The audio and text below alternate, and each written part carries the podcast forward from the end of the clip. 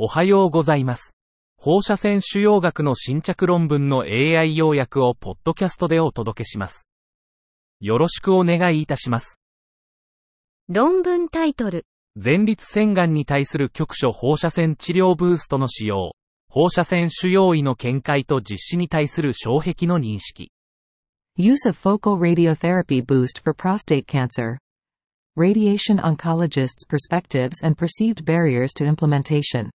MRI 可視化腫瘍への収束放射線治療、リツイート、ブーストは前立腺がん患者の無病生存期間と局所、遠隔転移のない生存期間を改善することが示された。この技術の現在の実践への適用度と導入への障壁を評価するため、放射線腫瘍医にオンラインアンケートを実施。263名が回答、43%が定期的に収束リツイートブーストを使用しており、完全 GU 専門医は61%が使用。障壁として MRI と CT の登録制度への懸念、37%、追加毒性のリスク、35%、高品質 MRI へのアクセス困難、29%が挙げられた。高品質 MRI のアクセス向上、MRI から CT への登録アルゴリズム改善、利益と害の比率に関する教育、MRI での前立腺病変の輪郭描画トレーニングにより、さらなる技術の採用が促進される可能性がある。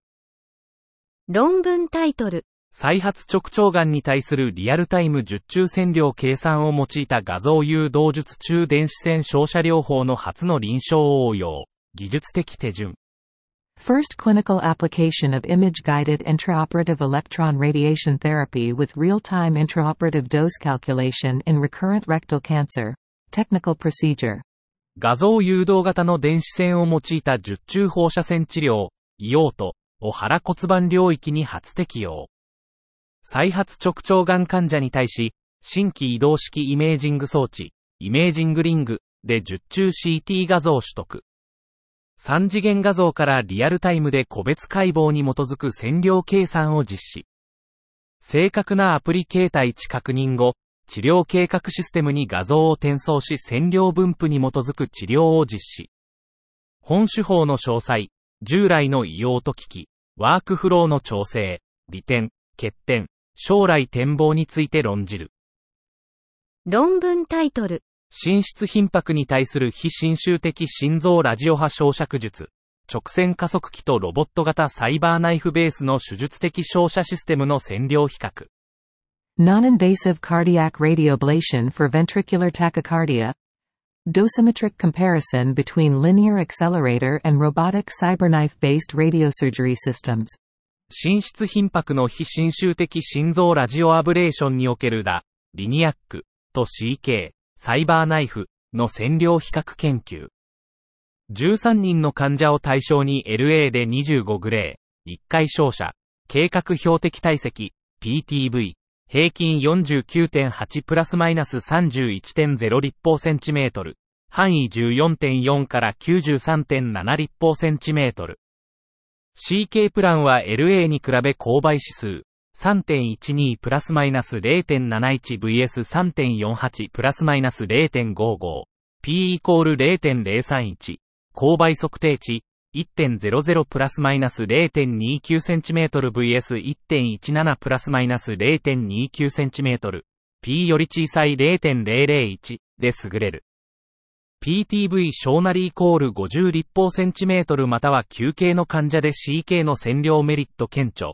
PTV50 立方センチメートルまたは非休憩では LA と CK プラン類似。CK はビーム数232.2プラスマイナス 110.8vs10.0 プラスマイナス1.7。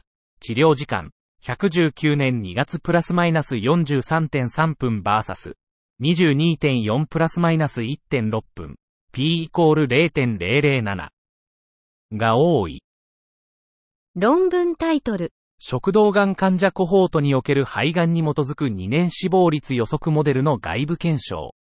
External validation of a lung cancer-based prediction model for two-year mortality in esophageal cancer patient cohorts. 目的、食道がん患者における化学放射線療法の長期的な放射線誘発毒性リスクを評価するため、肺がん患者用の2年全死亡率予測モデル、平均心臓線量と主要体積を使用、を外部検証する。方法、オランダの3施設から5つの食道がん患者コホートを用い、構成プロット、高精度、C 統計量によりモデルの外部妥当性を評価。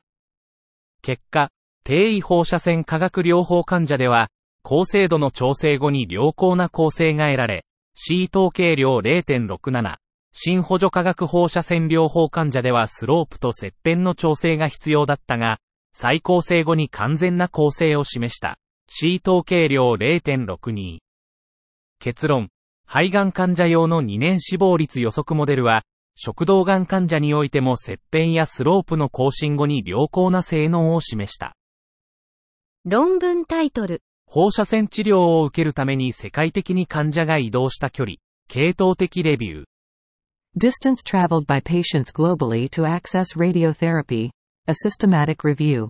目的。本研究は、放射線治療を求める患者の旅行パターンに関する文献を体系的にレビューすること。方法。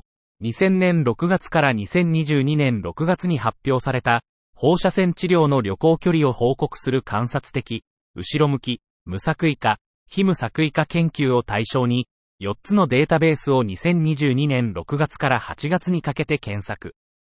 結果、169件の研究のうち、最も多かったのは北米、76.3%、特にアメリカ、90.7%。乳がん患者の放射線治療研究が最も多く、26.6%、外部ビーム放射線治療が主流、16.6%。結論、患者が放射線治療のために旅行する距離には、治療センターの位置、国、患者の居住地、治療法など様々な要因が影響している可能性が示唆された。論文タイトル。インドの HPV ワクチン、子宮頸がん対策の可能性を広げるもの。An HPV vaccine from India, broadening possibilities for cervical cancer control. アブストラクトが提供されていませんでした。論文タイトル。インドにおける9から14歳の女児と男児を対象とした新しい4値 HPV ワクチンと15から26歳の女性を対象とした既存の4値 HPV ワクチンの免疫原性と安全性、無作為化濃度を比較た施設共同第2、酸素試験。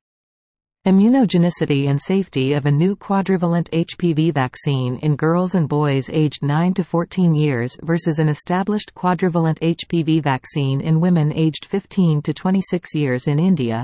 A randomized, active controlled, multicenter, phase 2 thirds trial.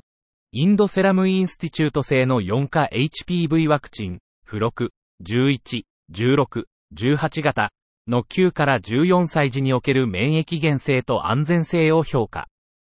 ランダム化比較試験で、歯科 HPV ワクチン、サババックと比較ワクチン、ガーダシルを接種。免疫応答は非劣勢で、女児と男児の GMT 比率は付録型で1.97、11型で1.63、16型で1.90、18型で2.16。副反応は軽度で、重篤な副反応やワクチン関連死亡は報告されず。このワクチンは若年層での HPV ワクチン需要に応える可能性がある。以上で本日の論文紹介を終わります。お聞きいただき、ありがとうございました。